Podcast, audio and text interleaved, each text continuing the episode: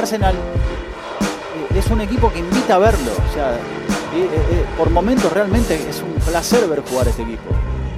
Eso es un montón, lo logró después de mucho tiempo. Robinson.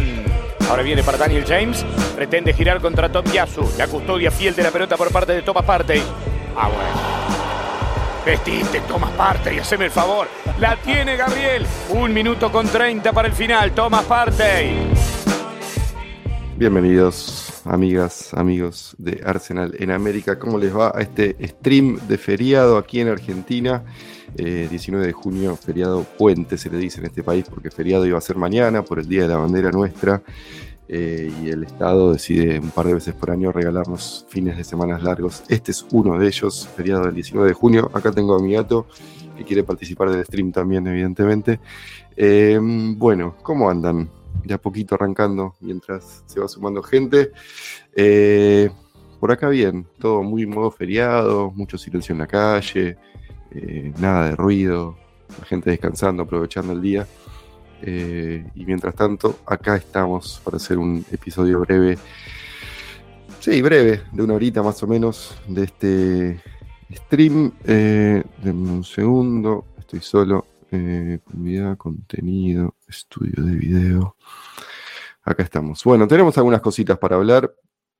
Eh, para, conversar, para, tratar de, buscar alguna eh, conclusión, algunas cosas que estuvieron sucediendo en estos últimos días, sobre todo desde el domingo pasado, desde el lunes pasado, perdón. Em, pero bueno, acá estamos. Mientras se va sumando gente, a ver, vamos a retuitear desde la cuenta de Arsenal en América. Eh, acá. Deme un segundo, gente, eh, que estamos recién arrancando. Retuitear. Perfecto. Eh, bien, vamos a salir de acá. Vamos a volver a mi cuenta. Y ahora sí. Bueno, eh, Beto, ¿cómo estamos desde Colombia? El primero que comenta. Em, ¿Cómo les va, gente? A ver. Ahí retuiteamos, ya está todo el anuncio, de a poquito suponemos que se irá sumando gente. bueno, no sé por dónde quieren empezar. Hoy lo hacemos un poco más interactivo, ¿les parece? Tengo algunas preguntas por ahí en, la cuenta de Twitter, pero em, si quieren vamos charlando acá en los comentarios y, vamos viendo cómo evoluciona este episodio. Eh, si les parece, podemos empezar por lo más sencillo de todo, que son los el fixture que se confirmó ya. Eh, a ver si puedo compartirles esta pestaña, presentar. Compartir pantalla. Eh, acá, vamos a compartir este. Este, compartir. Eh, ¿Cómo la ven ahí? A ver. Perfecto. Bueno, ahí tenemos los fixtures de la temporada que viene. Eso es todo ya.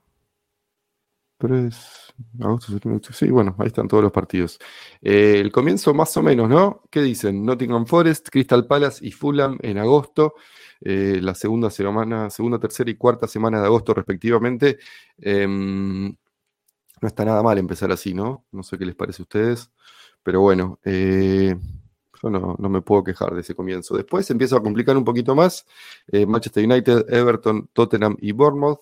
Em, y después ya empiezan los partidos más complicados. Eh, Chelsea, Manchester City de local, Chelsea de visitante, Sheffield de local, y se viene noviembre, diciembre, enero. Pero a ver, vamos a empezar de a poquito. Eh, lo decíamos en el grupo, esto se sortió el jueves pasado. Eh, vamos saludando también a este barquillo, a Son of Jorginho, a Diego, que de a poquito em, se van sumando. Empezamos por los fixtures, me parece, les decía antes. tenemos Nottingham, Crystal Palace y Fulham. Sin faltarle el respeto a nadie, eh, me parece que es un, escenario en el que Arsenal tiene que empezar con 3 de 3, ¿no? No sé si estarán de acuerdo ustedes, me imagino que sí. Em, este calendario en general está mucho mejor que el de las temporadas anteriores. Bueno, algo de eso, eh, con algo de eso coincido que dice Donay. Me parece que tanto el comienzo como el cierre son algo más accesibles que la temporada pasada, pero bueno, más allá de comparar, creo que podemos estar de acuerdo en que hay que empezar con 3 de 3, que después se viene un partido difícil contra el United, pero bueno, jugamos de local, que después se viene un partido contra Tottenham, pero bueno, jugamos de local y después se viene eh, el City también y jugamos de local. Es importante que tanto United, Tottenham y City eh, en estas primeras 10 fechas los juguemos de local, eh, porque si queremos sacarnos esa espina de ganarle a Manchester City, y queremos establecer o restablecer nuestra superioridad sobre los primos y sobre el, Manchester United, está bueno poder hacerlo de local en primera instancia. Sabemos que de local somos mucho más sólidos que, de visitante, como casi todos los clubes en todo el mundo, eh, y, parte de nuestros rivales directos van a estar ahí atentos a tratar de, de ganarnos de visitante, pero esperemos poder hacernos fuertes de local. Después, bueno, obviamente jugás dos veces contra todos los rivales, es el típico fixture, pero uno lo que mira principalmente es cómo comenzás, cómo terminás. En este caso, el cierre es relativamente accesible, pero hay un par de partidos complicados en el medio. Fines de marzo tenemos a Manchester City de visitante, Después en abril parece todo un poquito más abierto, salvo que cerramos el mes con Tottenham de visitante. Y después mayo, los últimos tres partidos, que es donde, entre abril y mayo es donde se define la cosa, donde este año perdimos el, tren y, terminamos de, dinamitar nuestras chances de pelear por el título. Tenemos Luton, Brighton, Aston Villa, Wolverhampton, Tottenham de visitante, Bournemouth, Manchester United de visitante y Everton. O sea, dos, cuatro, seis. De los últimos ocho, tenemos dos partidos muy, muy difíciles de visitante y después tenemos dos partidos más o menos accesibles. Cerramos de local contra Everton. No está nada mal.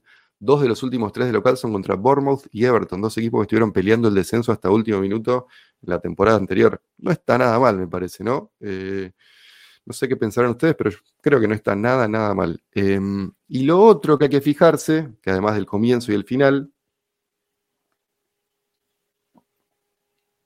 es el tema de eh, los partidos de Champions. Eh, porque recuerdan, volvimos a la Champions League. Em, tenemos 19 o 20 de septiembre, tenemos 4, 3 eh, o 4 de octubre, 24 25 de noviembre, 7 8 de noviembre, 28 29 de noviembre y 12 y 13 de diciembre. O sea, sería algo así como jugar contra Everton, Champions League, Tottenham, ojo ahí, en septiembre. Sería algo así como Bournemouth, Champions League, Manchester City, ojo ahí también, eh, en octubre. Sería algo así como, eh, ¿qué tenemos acá? ¿Esto qué es? Octubre de vuelta, fines de octubre. Sería, eh, en este caso, Brentford.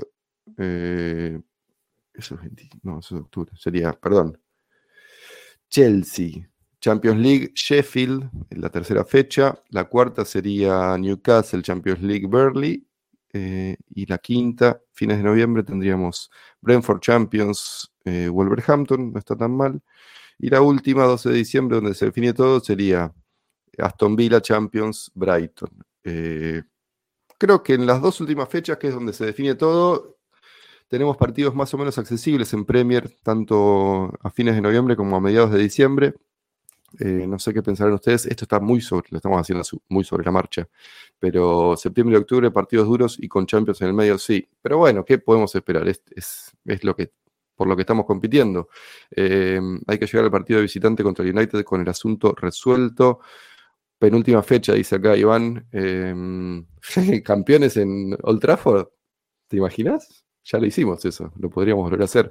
Ojo que puede ser que también salgamos campeones en, en el estadio de Tottenham, ¿eh? porque faltando tres fechas, si somos una, máquina, ¿quién te dice? Em, son en casa también esos cierres. Ah, buen detalle este. Hay que ver eso también cuando se sortee.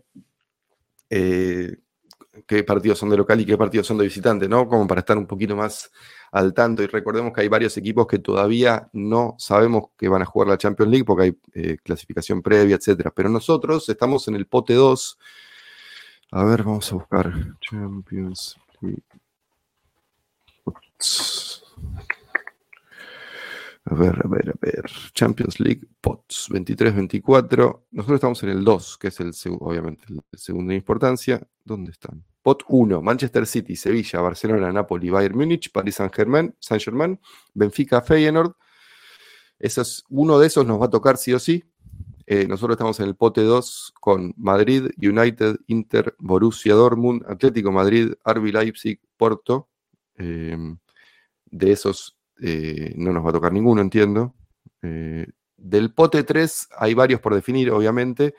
Eh, Shakhtar, Red Bull, Milan, Lazio, eh, Red Star, la Estrella Roja de Belgrado, Newcastle, Celtic, Real Sociedad, Unión Berlín y Lens. Ahí faltan, tenemos 2, 4, 5, 6, 7, 8, 9, 10. Ahí faltan 4, 4 equipos. No, eh, seis equipos me parece que faltan definirse, pero bueno, de Shakhtar, Red Bull, Milan, Lazio, Estrella Roja, Newcastle, Celtic, Real Sociedad, Unión Berlín y Lens, alguno de esos nos puede tocar, dos de esos incluso nos pueden tocar, eh, pero sí no vamos a jugar ni contra Porto, ni contra el Leipzig, ni contra el Atlético Madrid, ni contra el Borussia Dortmund, ni contra Inter, ni contra Manchester United o Real Madrid. Si no entiendo mal cómo funciona esto, si estoy diciendo una barbaridad, por favor corríjanme porque estoy especulando que los del pote 2 no se cruzan con nadie más del pote 2, los del pote 1 tampoco, con los del pote 1, etc.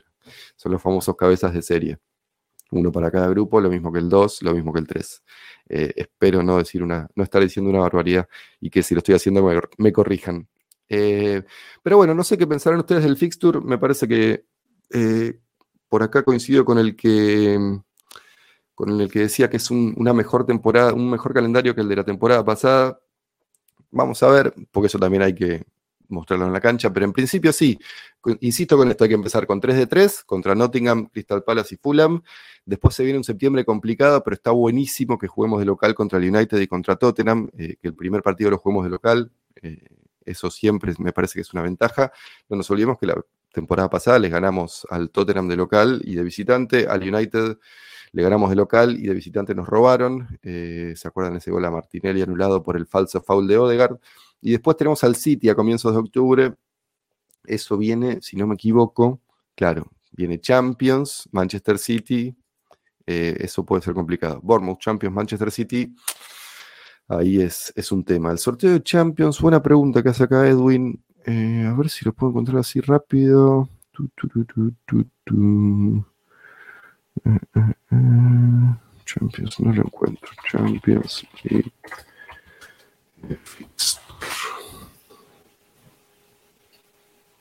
se sortea. Eh,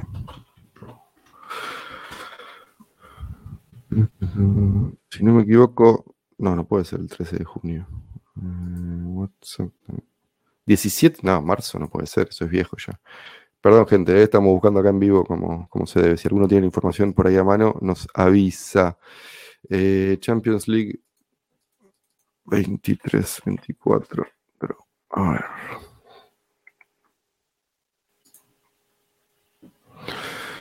Eh, eh, eh un ratito, gente. 31 de agosto puede ser. Puede ser que se sortee el 31 de agosto, dice por acá el Daily Mail. Eh, no, sería, no sería nada raro, porque a esa altura recién se definen el resto de los de los participantes, ¿no? A ver, UEFA. 20 de junio, dice acá, la página oficial de la Champions. Ah, no, ahí se sortea la primera ronda de clasificación. 20 de junio eh, para definir el resto. Y después... No, no hay más aclaraciones acá. 23, no. Qué difícil esto, ¿eh? hacerlo en vivo, gente. Discúlpeme, pero bueno, estamos eh, buscando. Se está complicando.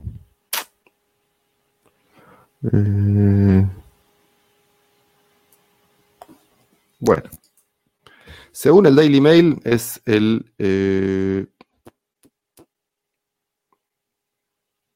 o sea, las cuales se definen el, 27, el 22 y 23 de junio y el 29 y 30 de agosto, o sea que después de eso se tiene que hacer el sorteo.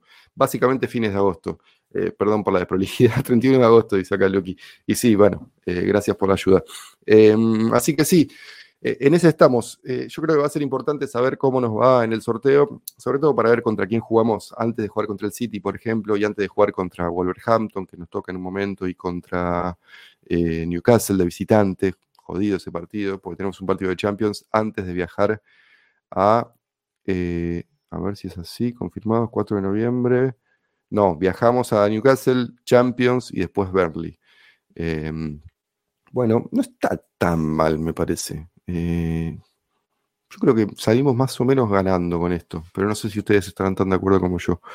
Eh, saludos a Manu, saludos a Lucky Liu, saludos a quién más, a Javier, a Ciro, a Iván, a Donay, todos a los que están sumándose, Manuel, eh, cómo les va en este lunes feriado en Argentina. Em, bueno, más allá de fixtures, no sé si les quedará algún comentario por ahí para hacer. Después de todos los partidos de Champions tenemos uno de local. ¿Es, ¿Es así eso? Si es así, no está nada, nada mal. A ver, vamos a confirmar. 19-20 de septiembre. Después jugamos contra Tottenham de local. El primer confirmado. 3 y 4 de octubre, jugamos contra el City de local después de eso. 24 y 25 de octubre, jugamos de local contra Sheffield después de eso. 7 8 de noviembre, jugamos contra Burnley de local después de eso. Mirá qué bien esto. Es muy bueno esto, ¿eh? no es un detalle menor. 28-29 jugamos de local después contra Wolverhampton. Y 12-13 de diciembre jugamos de local después contra... Qué buen dato, es un gran dato este que aporta acá eh, Lucky Liu. Es muy importante, no es para nada menor que después de cada partido de Champions tengamos un duelo de local en el Emirates. Em, por una cuestión de viaje, de aclimatación, de, volver a jugar en tu casa. Mirá qué gran dato. Y obviamente tres de esos son de local por Champions. Qué buen, muy bueno eso. No es, yo creo que Arteta tiene que haber celebrado ese detalle. Porque suelen ser difíciles los partidos de visitante después de jugar Champions. Mirá, muy bueno. Bueno, igual todo esto es sujeto a modificaciones, ¿no? Sabemos que la Premier tiene sus propias sus propios horarios que mantener y, sorteos que hacer, pero es muy bueno eh, así eh, a, priori esto de que después de cada partido de Champions en fase de grupos tengamos un partido local por Premier League. Eh, me parece súper importante, súper importante.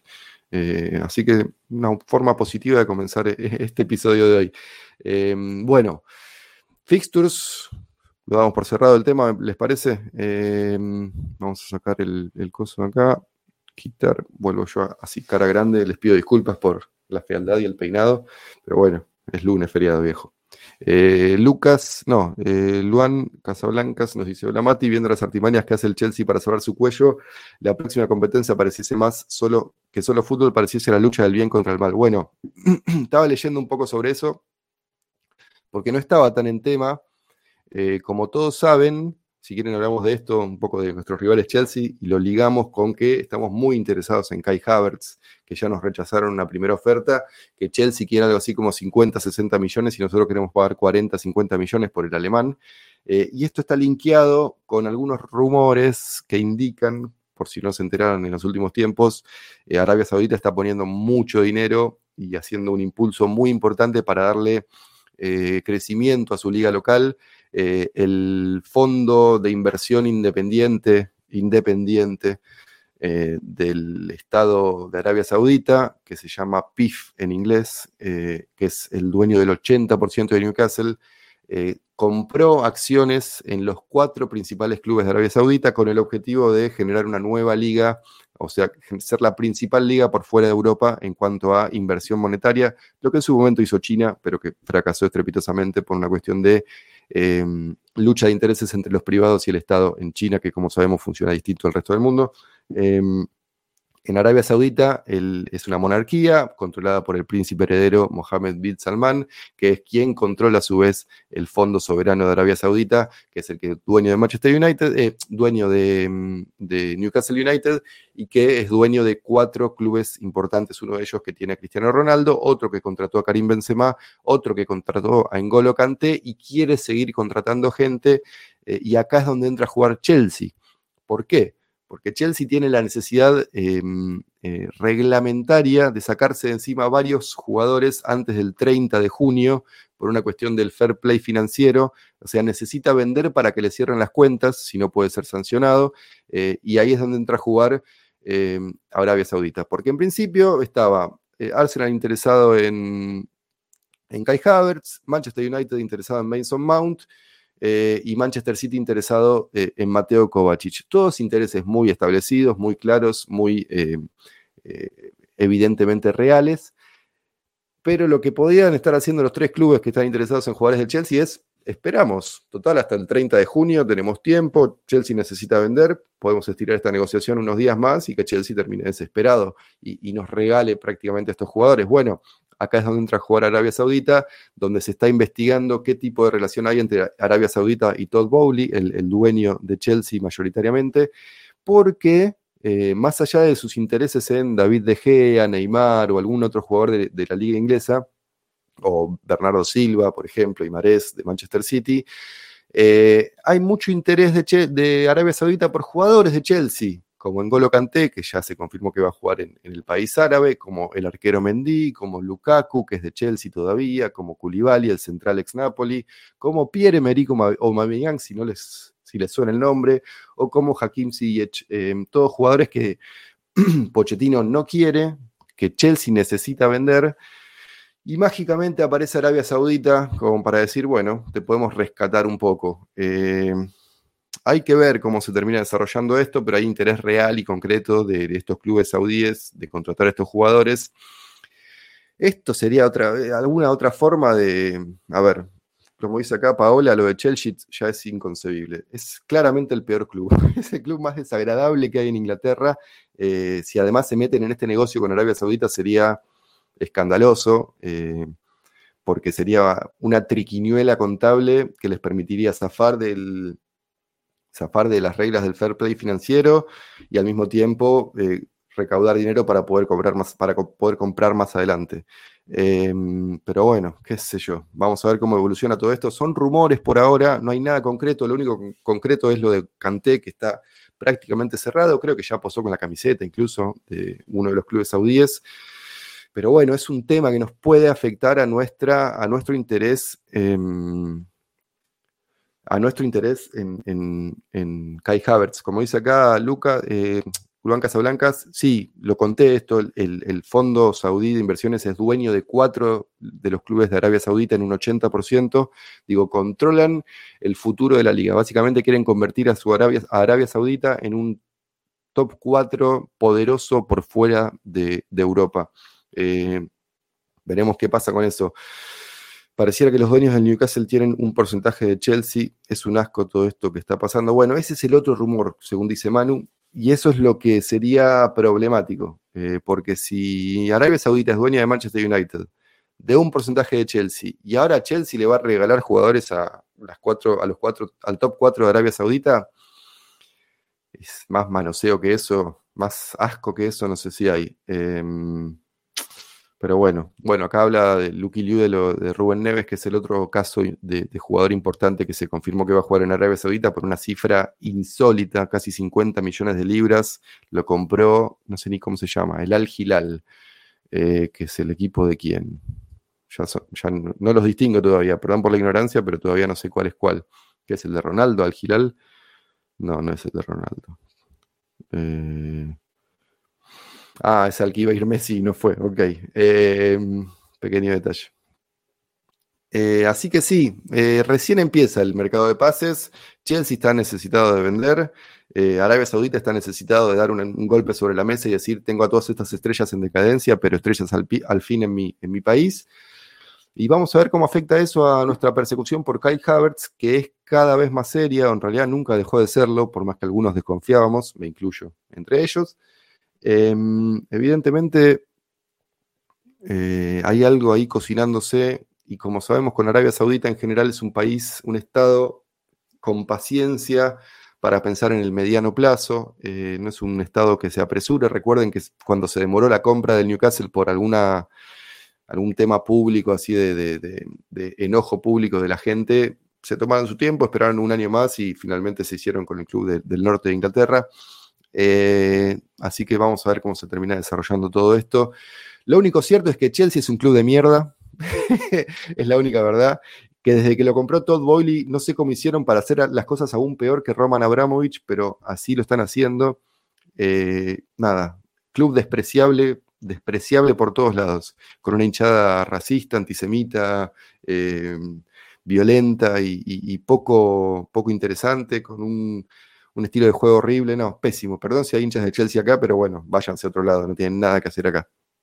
Em, así que sí, me parece que ese es el tema Arabia Saudita, Chelsea, Havertz cerrado. Havertz no es el único en el que estamos interesados, hay varios jugadores con, el que estamos, con los que estamos siendo linkeados, em, pero bueno, a ver, damos por cerrar el tema Arabia Saudita o tienen algo más para decir. O si me olvidé de algo para comentar. Eh, ¿Qué más? Estoy leyendo la nota de vuelta, repasándola, una nota de Independent de Miguel Delaney, que es el, número uno de, fútbol en The Independent. Es un tipo muy respetable y que suele hablar de este tema con sin tapujos, eh, por más que estemos hablando de uno de los estados-nación más poderosos del mundo, un estado-nación que ha mandado a matar periodistas que escriben cosas que no le gustan. De ese nivel estamos hablando. Y no solo matar, sino descuartizar y desaparecer el cuerpo. O sea, Estamos hablando de ese tipo de, gente, eh, porque Mohammed bin Salman tiene, está dando una cara de reformas en, Arabia Saudita, pero es medio cosmético todo, la represión, eh, la censura eh, y todo tipo de persecución sigue vigente a, cualquier tipo de disidencia. Los derechos son, hay una desigualdad brutal, los derechos de las mujeres no son los mismos que los de los varones. Digo, es, bastante brutal la vida, el día a día en Arabia Saudita, por más que este joven príncipe heredero esté dando, dando las veces de eh, modernizador y esté tratando de usar el fútbol para limpiar un poco la imagen de, su país eh, represor petrolero, una monarquía petrolera represora, como hay varias de esas en el mundo. Em, estoy yendo de vuelta y no encuentro mucho más. Pero bueno, damos por cerrado si les parece el tema Arabia Saudita-Chelsea. Eh, había uno del Chelsea por acá, dice Alberto. Eh, a mí me gustaría Kai Havertz, dice, Donay. Creo que si vamos a cerrar primero a Havertz que a Rice, dice Lucky Liu. Eh, ¿Acaso ustedes no van a nada y lo único que hacen es llorar?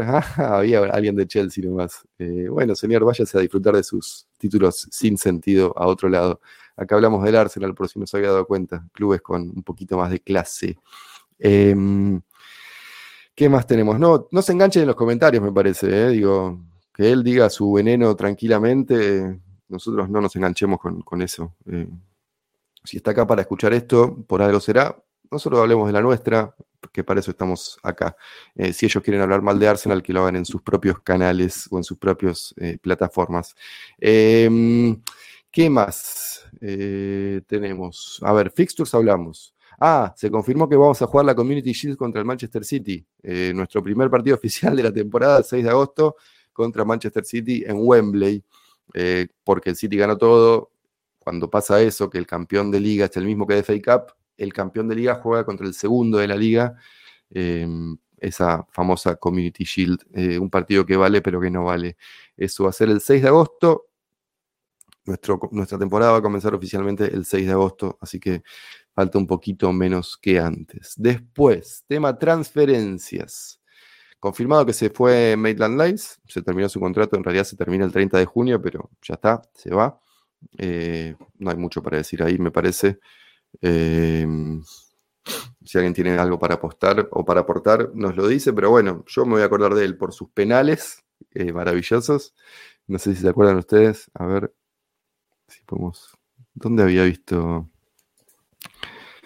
Maitland penal?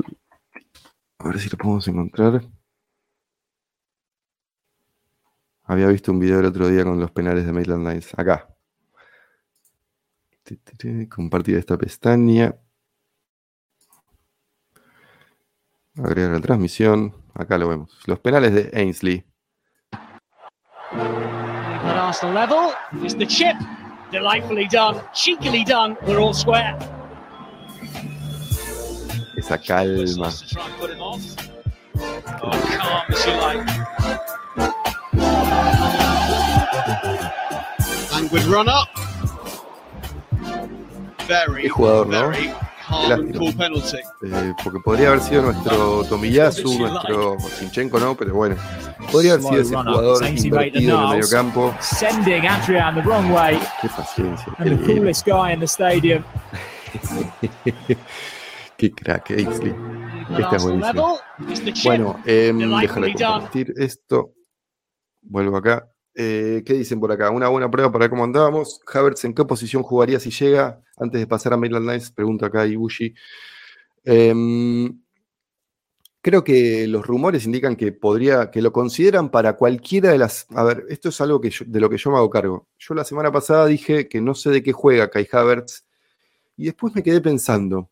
Eh, tampoco sé de qué juega Sinchenko. Tampoco sé de qué juega Odegar, tampoco sé de qué juega Jesús, tampoco sé de qué juega Grandy Xhaka o jugaba Grandy Xhaka. Digo, mi mentalidad no me permitió, o mi, mi, cuadradez, mi estructura no me permitió ver que ya no tenemos que hablar de posiciones, tenemos que hablar de zonas del campo.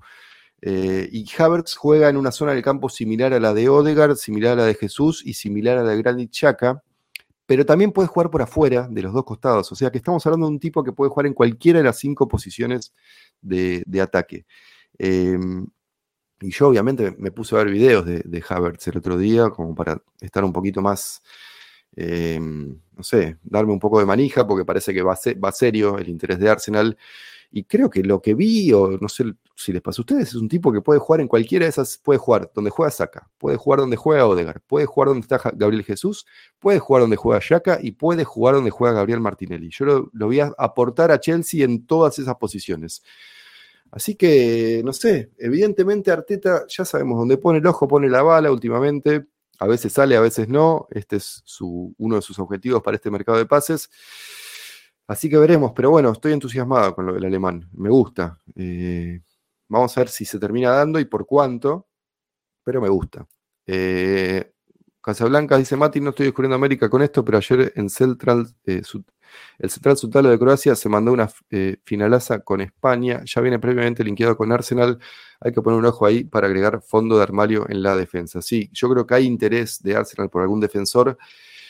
No lo tengo visto al, defensor croata, sinceramente. El croata que sí tengo visto es a Guardiol, pero bueno, lo quiere Manchester City Guardiol y debe valer como 50, 70, 80 millones de, euros, así que no creo que esté a nuestro alcance. Tampoco sé si lo necesitamos. Tal vez necesitemos alguien un poquito más versátil que pueda jugar de, lateral y de central al mismo tiempo. Pero bueno, eh, si acá el Luan lo tiene visto a su talo, eh, yo sinceramente no lo tengo. Bajón por eh, Maitland Nice, se dinamita la carrera por no querer ser lateral derecho inverso, coincido con la Spinera. ¿Crees que Maitland Nice hubiera tenido paciencia? Eh, ¿Crees que Maitland, esta es la pregunta clave, si hubiera tenido paciencia podría haber cumplido el rol de suplente de Sinchenko? Sí, yo también creo que sí. Em, de hecho, tal vez eh, no hubiéramos comprado Tomiyasu si Maitland Nice se bajaba la cabeza y aceptaba jugar de eso. No sé, eh, un tipo con talento, un tipo inteligente, eh, un tipo con una capacidad física interesante, por más que pareciera así cansino, un tipo que podía correr todo el día y no se iba a cansar. Lástima, dinamitó su carrera por, querer jugar de algo que, o por tener una idea en la cabeza muy estructurada, como, como me hago cargo de, que la tenía yo con el tema Havertz, por ejemplo. Eh, pero bueno, ojalá le decíamos lo mejor. Yo creo que tiene capacidad para jugar en Premier League. Eh, en, el Championship le sobra, así que vamos a ver cuál es su futuro. Em, ¿Qué más? Havertz necesita fluir, dice Zach también, eh, y con los compañeros de Arsenal seguro podría hacerlo con su intuición posicional, creo que es de lo mejor que tiene. Eh, ¿Qué más? Míralo, Mati, es una joyita escondido a lo Kivior. ¿De qué estamos hablando? Ah, del croata. Sí, podría ser tranquilamente, ¿no? Eh, ¿Qué más tenemos por acá? Javier dice, habrá que confiar en el criterio de Arteta. Con Havertz eh, no le veo el sentido, ni futbolístico, ni en un precio tirándole una mano. Claro, eso es lo que más nos cuesta, me parece. A mí sobre todo. Esto es como, bueno, sí, estás comprando un buen jugador, pero al mismo tiempo estás ayudando a Chelsea a resolver sus quilombos económicos.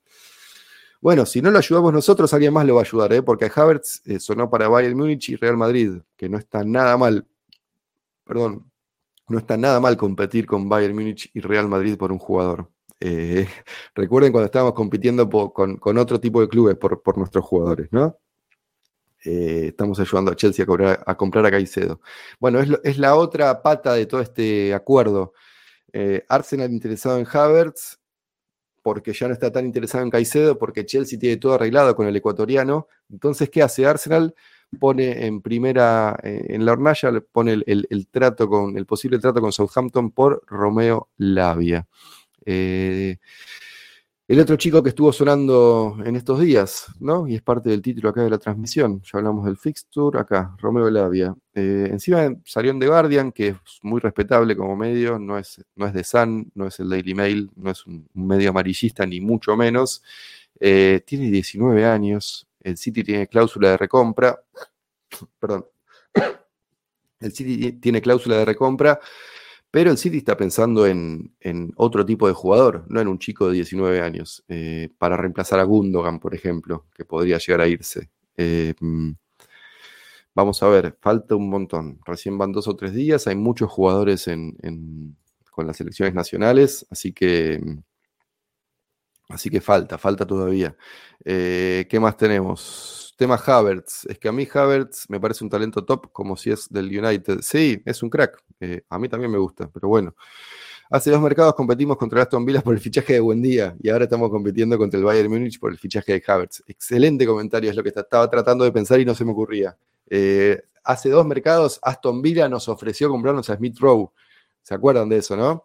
Eh, y ahí sacamos el otro tema que tenemos ahí para, para charlar. Smith Rowe se queda.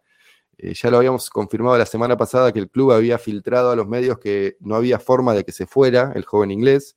Esta semana habló Emil, eh, está yéndose a jugar el, sub-21, eh, creo que es la Eurocopa sub-21. ¿Es la Eurocopa o es...? Creo que es la Eurocopa. A ver si me ayudan ahí. Under 21. A ver, a ver, a ver. ¿Dónde está?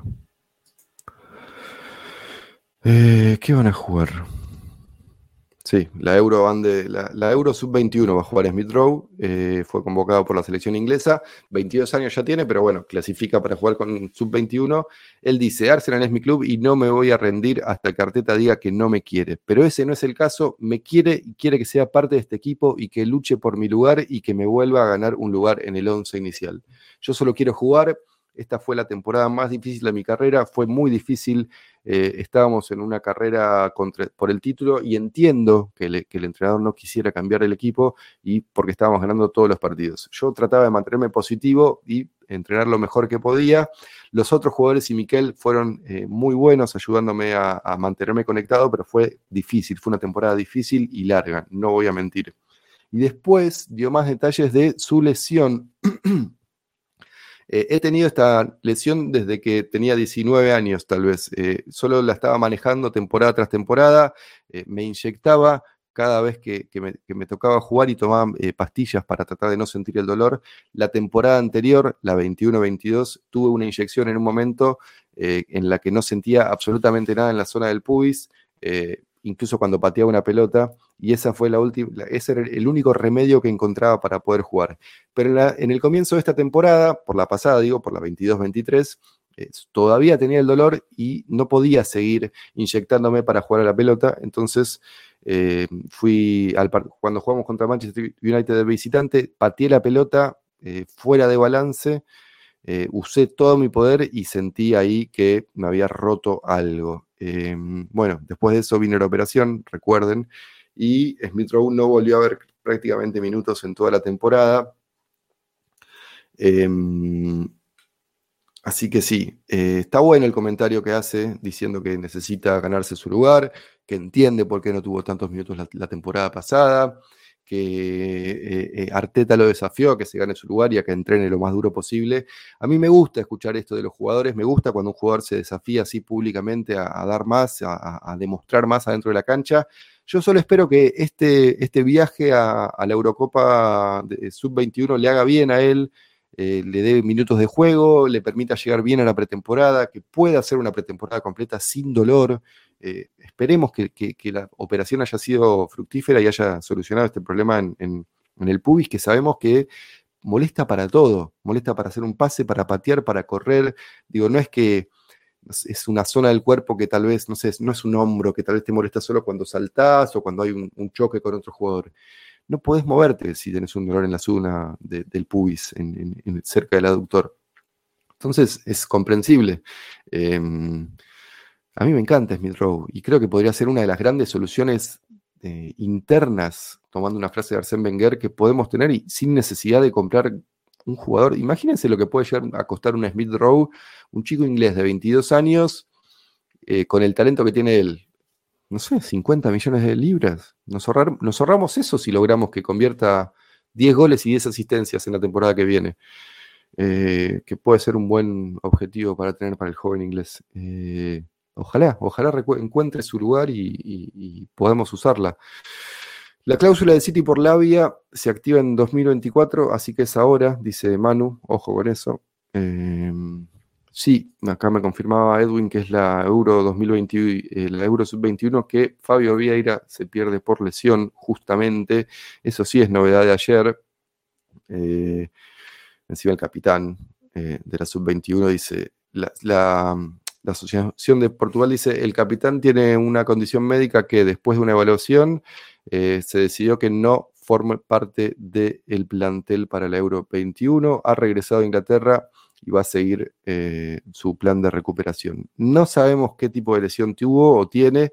Eh, sí me parece súper importante que Fabio Vieira tenga la posibilidad mm, de, estar en la pretemporada, porque recordemos que cuando llegó, no, llegó lesionado de Porto. Eh, y no tuvo pretemporada y le costó un montón después adaptarse y no fue su primer, su debut eh, ideal, su temporada debut ideal. Eh, me parece que este es un año para ellos dos, para Fabio Vieira y para Smith Rowe, en el que tienen que demostrar sí o sí capacidad para, para, ganarse un lugar en el plantel titular, porque el titular son 17 y 18, es lo que tenemos que pensar, es nuestra mentalidad esa. si se pueden ganar un lugar entre esos 17 y 18, es, es una temporada fundamental para ellos dos, tanto para Smith Rowe como para Fabio Vieira. Por una cuestión de contrato también, porque cuando termine esta temporada les va a quedar dos años a ambos eh, y es un momento de tomar decisiones. Se, negocia un nuevo contrato, se vende, eh, hay temas a, decidir después de que termine esta temporada, tanto con Fabio Vieira como con Smith Rowe. Entonces, eh, vamos a ver qué pasa. Smith Rowe necesita que la afición le dé confianza, él sacará el fútbol que tiene de sobra, ojalá. Imagínate a, esta edad, a esa edad estar infiltrándote y que te cueste jugar por ello. Menos mal que no se apresuró esta temporada porque podríamos tener otro Diaby, Rosicky, Ramsey, Wilshire. Hay mucho amor por Smith Rowe, yo me incluyo entre ellos. ¿eh? Smith Rowe te amo, dice Manuel, eh, y me gusta el interés de Arsenal por Romeo Lavia, es muy bueno y tiene mucho potencial.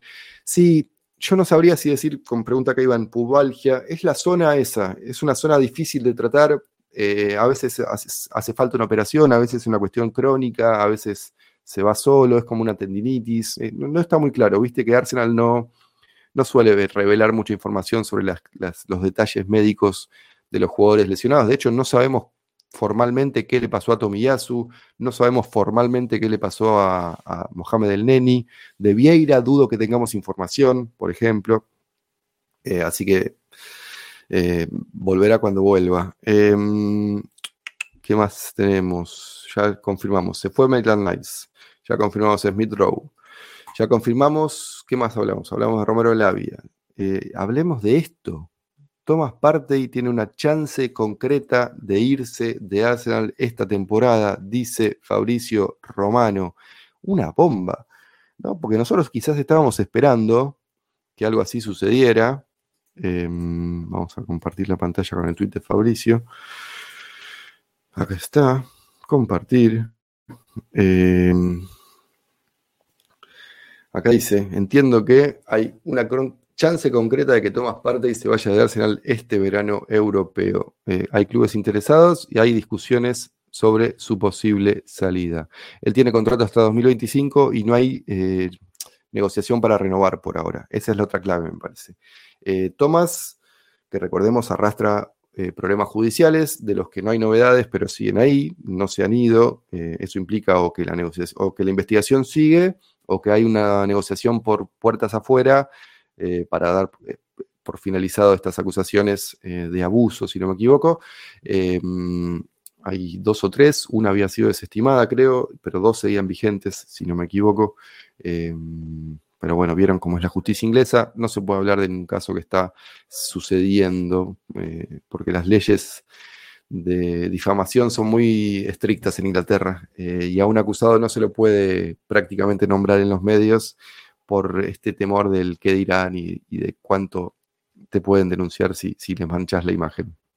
Eh, bueno, Sería una, sorpresa, ¿no? Que se vayan parte y, ya que la misma temporada. Eh, por lo menos a mí me sorprendería. Y al mismo tiempo hay rumores de que se podría ir Jorginho a Lazio con, Mauricio Sarri. No creo que se vayan los tres, es imposible que se vayan los tres. Eh, que está prácticamente cerrado, recordemos que estamos esperando la compra de Rice para que, para que se confirme la, salida de Yaka. Eh, pero si se va parte y también, qué temita, ¿eh? ¿eh? Estás perdiendo experiencia, estás perdiendo un tipo que puede jugar de lateral derecho también. Eh, hay que ver si hay interés desde Arabia Saudita y te dan una fortuna, no sé, 40 millones por parte y, y podés comprar a Romeo Lavia con ese dinero, ¿por qué no? ¿Qué sé yo? Eh, no sé qué dicen ustedes. Acá Lucas dice, no me gusta la idea de la salida de Thomas, pero la entiendo. Pasó mucho tiempo lesionado, más sus problemas legales, además de la oportunidad de recuperar un buen dinero, es ahora.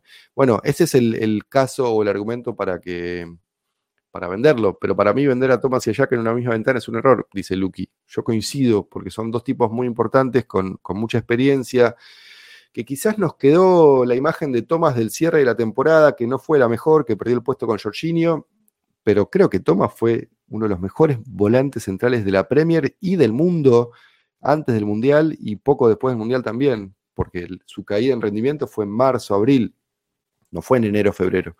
Eh, ustedes acuérdense lo que estaba haciendo Thomas, jugaba desnudo. Tenemos una intro del podcast que habla de eso justamente, celebrando su gran nivel.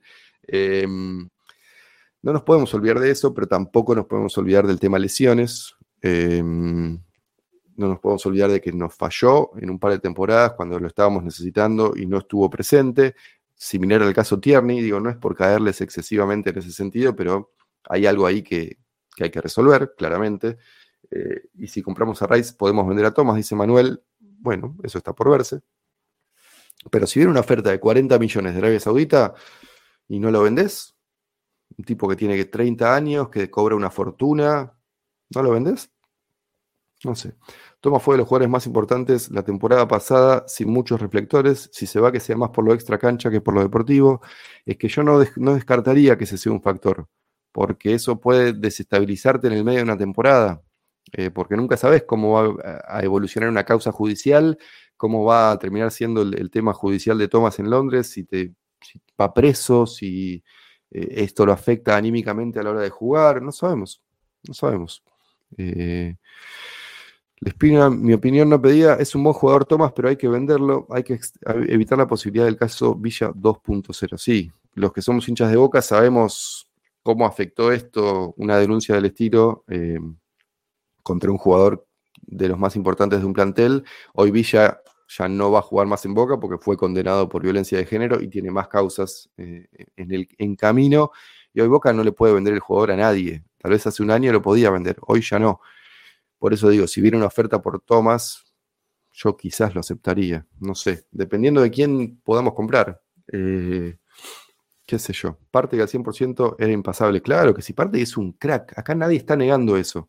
El tema es que nunca lo pudo ser durante la temporada completa y están los temas extrafutbolísticos. Eh, no sé. Hay una decisión por tomar ahí, veremos qué, termina sucediendo. Una cosa es vender a dos titulares y otra cosa es regalarlos y luego pagar ridiculeces por sus reemplazos. Bueno, también ahí está el tema. Sí. acá 13, 14, 15 millones, que es lo que suena, me suena poco, es, poca plata por un jugador después de la temporada que tuvo, pero bueno, lo está comprando un club alemán que no gasta mucho dinero en general. Eh, y creo que acá también hay una cuestión de, ser fiel a los deseos del jugador. En el caso de Thomas, yo no lo dejaría ir por una, por una ganga. Yo pediría dinero. Eh, algo satisfactorio sería un poco menos de lo que pagamos por él. Lo pagamos 50, yo por 40 lo vendo. Total, le quedan un par de años de contrato, no sé. ¿Quién te dice? Eh, es una oportunidad de venderlo a Thomas en este mercado por edad, por salario y el elefante en el pasillo de los asuntos judiciales, dice Javier. A mí me da miedo todo el tema extradeportivo, por lo que si llega una buena oferta. Bueno, hay mucho consenso en este sentido, parece, ¿eh? Muchos lo venderíamos a, a Thomas. Los Ares van a comprar a Neves por 50 millones cuando le quede un año de contrato. A Thomas lo podemos vender por mucho más. Mira, ese es un buen dato. Lo dijimos hace un ratito. Rubén Neves se fue a Arabia Saudita por ese dinero y con un año de contrato. Neves, que es la mitad de jugador que es Thomas. Eh, ¿No? ¿Estamos de acuerdo? Bueno, si viene el Al Gilal con 50 millones de libras, Thomas es todo tuyo, les digo. Llévenselo. Yo me compro un Romeo Lavia y vemos cómo resolvemos el tema del mediocampo después. Eh, ojalá no nos pase lo mismo con Aubameyang, tremendo aporte, pero al final nos cuesta más que solo dinero. Sí, hay un un tema ahí. Che, igual es terrible la calidad de humo que maneja el Arsenal en el mercado de pases. Ni Boca se anima tanto humo. ¿Qué pasa, Malduki? ¿Qué humo? justamente si hay algo que Arsenal no hace es poner muchos huevos en distintas canastas. Sabemos que Arsenal está interesado en Declan Rice, que es su objetivo número uno. Sabemos que Arsenal está interesado en Havertz, ya ofertó y es su objetivo número dos. Sabemos que Caicedo y Lavia son dos de los objetivos principales si se cae lo de Rice o sumados a Rice. Y sabemos que el club está buscando un defensor. Timothy Castagne, el de Leicester, es una opción, pero hay muchos, un tipo de defensor que sea versátil. Para mí no hay humo, pero bueno, si él dice que hay humo, hay humo. Eh, Lavia es muy bueno, pero recordar que esta temporada jugamos Champions y Premier al primer nivel y quizá aún no está preparado para eso, puede ser tranquilamente. Eh, Nenketia se va si viene Havertz. Eh, no lo había pensado. Porque si viene Havertz, tenemos tres posibles jugadores, ¿no? Para jugar ahí, Trossard, Jesús y Havertz. Lo podrías vender en Ketia por unos 20 millones. Haces caja, lo vendés a Balogun, haces caja. Eh, ojo, ¿eh? Ojo ahí. a Chelsea, teniendo la temporada que tuvo, le pagan sus gustos y nosotros tenemos que regalar a nuestros jugadores. Bueno, eso es de lo que venimos hablando hace rato. Hay que dar vuelta un poco, hay que dar vuelta un poco esa percepción que tiene Arsenal de un club que mal vende. Hay que empezar a vender bien y, eso se va cambiando de a poquito. Eh, el humo se quedó con Benzema al Arsenal. Bueno, eso fue hace 10 años, che. Mati es un Boca versus Arsenal. Qué difícil, ¿eh? ¿eh? Depende de qué partido sea. Pero en general, como la única chance que tienen de enfrentarse es en el Mundial de Clubes, en una final de un Mundial de Clubes, en ese caso iría por Boca porque el Mundial de Clubes es mucho más importante para Latinoamérica que para Europa. Entonces, si Arsenal viene de ser campeón de Champions, Boca campeón de Libertadores, para Boca sería un poquito más interesante ser campeón del mundo que para Arsenal. En Inglaterra casi que no importa el campeón del mundo de clubes. Entonces, en ese caso creo que hincharía por Boca, eh, pero estaría mordiéndome las uñas todo el partido. Eh, esa es la verdad, viejo. En el resto, por Arsenal. Eh, pero el humo viene de medias amarillistas que poco tienen que ver con el club. Sí, no, por eso acá sabemos que no hablamos en esos términos. Eh, no, lo que hay, no es que hay supuesto. Como hay una necesidad brutal de actualizaciones todo el tiempo, eh, me sumo a esto que dice Edwin López y a esta, lo del humo y qué sé yo. Como hay una necesidad de actualizaciones constantes, una negociación no tiene tantas actualizaciones. O sea, vos ofreces algo, te lo rechazan retrocedes, analizás qué más puedes ofrecer y vas con una segunda oferta. Y en el medio no hay mucho para decir. O sea, nadie puede decir, Arsenal está pensando en la segunda oferta. Pero como todos los días Fabricio Romano, David Ornstein, James McNicholas, Amy Lawrence, todos los que siguen al Arsenal tienen que estar informando todos los días para vender eh, contenido, para darle lugar a sus sponsors, para que les paguen su salario están casi que inventando todo el tiempo em, información donde no la hay. Por ejemplo, eh, ¿cuántas veces vimos un tuit de Fabricio Romano sobre Declan Rice? La realidad es que pasó eso. Arsenal ofreció un dinero, a West Ham no le gustó, Arsenal va a ir por una segunda oferta en breve. ¿Qué sé yo? No, hay mucho más que eso. Em, pero bueno. A ver, antes de pasar a los comentarios, vamos a hacer un repaso más. Eh, pienso que también uno de los objetivos del mercado tiene que ser tener un plantel más profundo, no solo vender y comprar reemplazos. Sí, ese es el objetivo. Eh, a mí Havertz de 9, de falso 9, no me gusta nada. Sus últimos partidos en Premier League fueron lamentables. No entiendo el precio que pide Chelsea por él. Nadie lo entiende, pero bueno, vamos a ver qué pasa.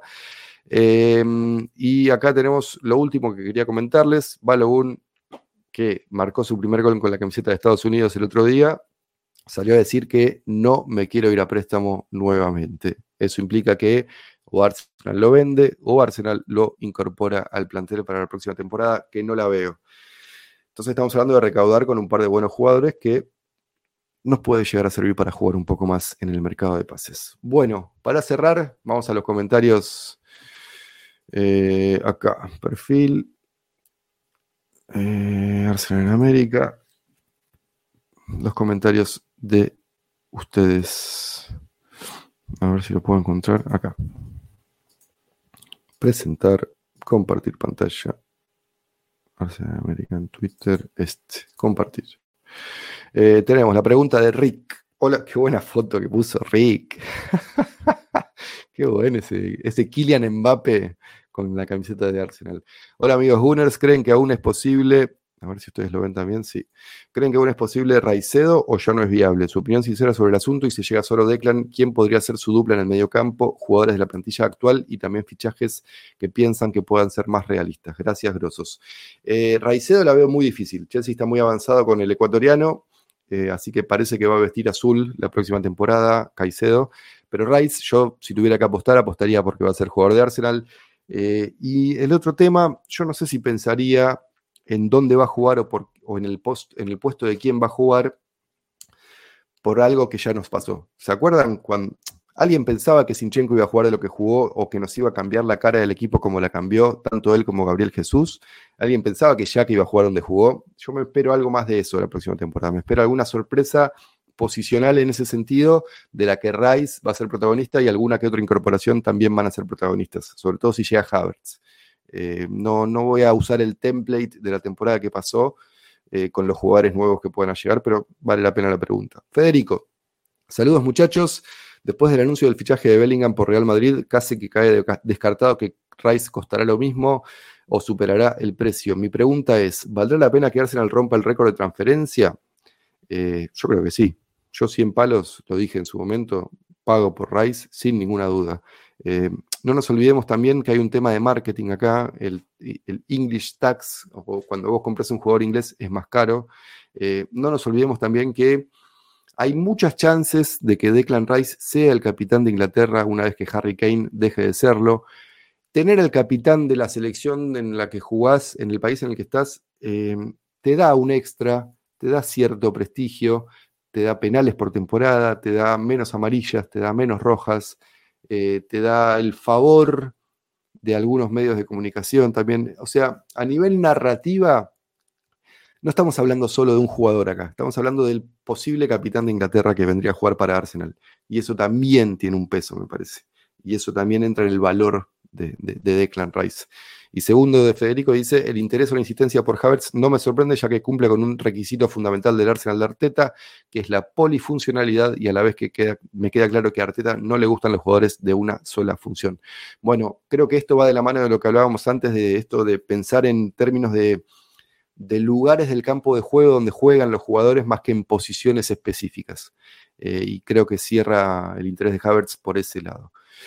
Eh, Juan Martín Ramírez, otro mercado de pases en el que hay, ah, eh, perdón, vamos de vuelta. Otro mercado de pases en el que hay que aislar a los, al que no entiende que negociaciones son negociaciones y piensa que tiene que ser todo ya.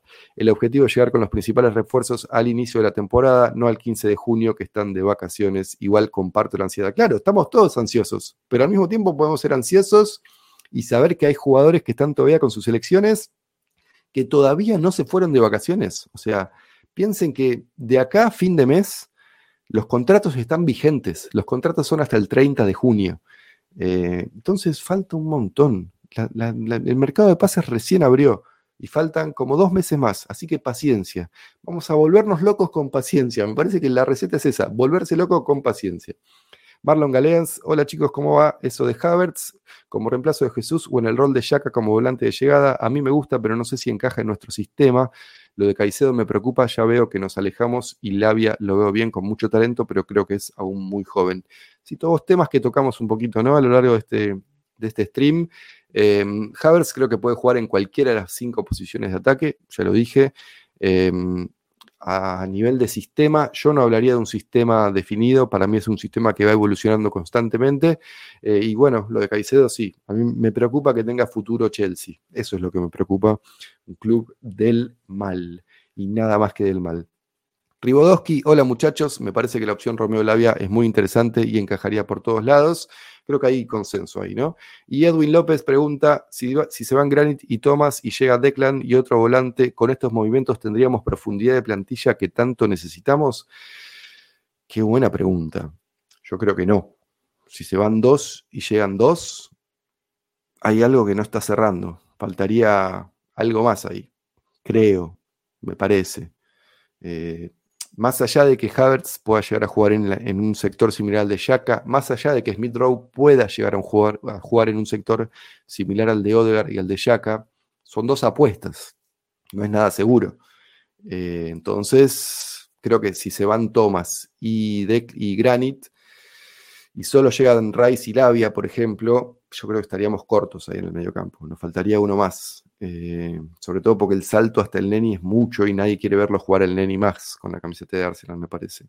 Lavia, eh, Declan y Jorginho, estás corto, creo.